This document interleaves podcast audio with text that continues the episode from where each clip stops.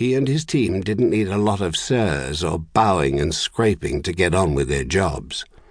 They knew who was in charge, just as they knew each of them, likable or not, was a highly trained and invaluable specialist.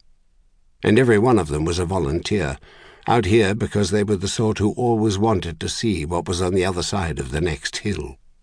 And perhaps, even more importantly, because of their race's species-wide commitment to what the Hegemony Survey Force stood for.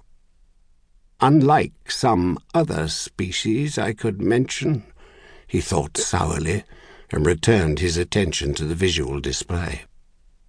The planet they were currently surveying, designated K U one nine seven two zero, was a pleasant enough place.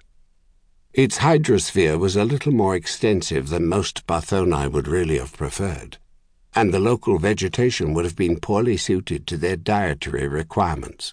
But the temperature range was about right, and however unsustaining the planetary plant life might be, parts of it were tasty enough, and it came in shades of green that were undeniably easy on the eye.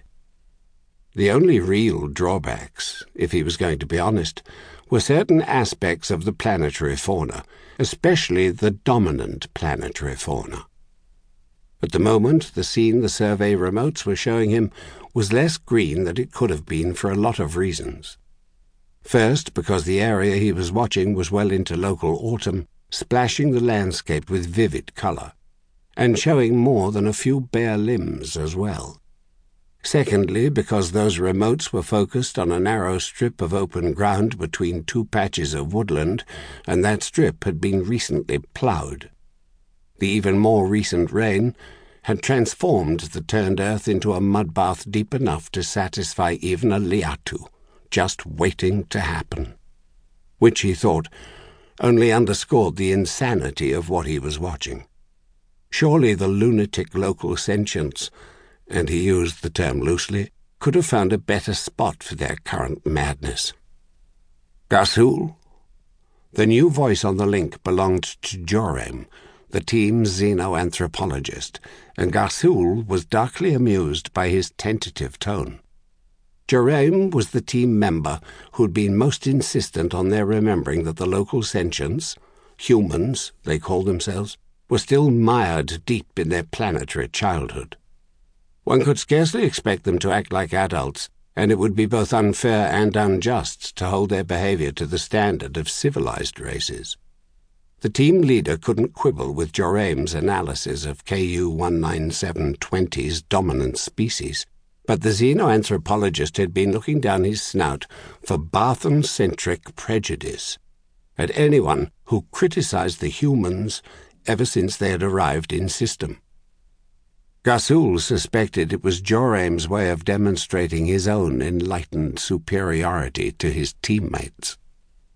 "Yes, Joraim," he said aloud. "Can I deploy some audio remotes?" the xeno-anthropologist requested. "Why in Cladru's name do you want to do that? The video's going to be bad enough." Gasul made a harsh sound deep in his throat. "I hope the Council's going to put this under scholar seal when we get it home.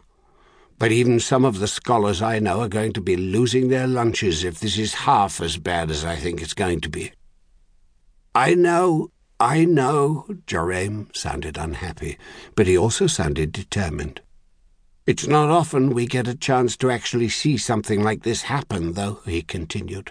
"We don't do it, and neither do most of the other races, but from what we've been able to determine about the local societal units, these people think this is a reasonable way to settle political differences.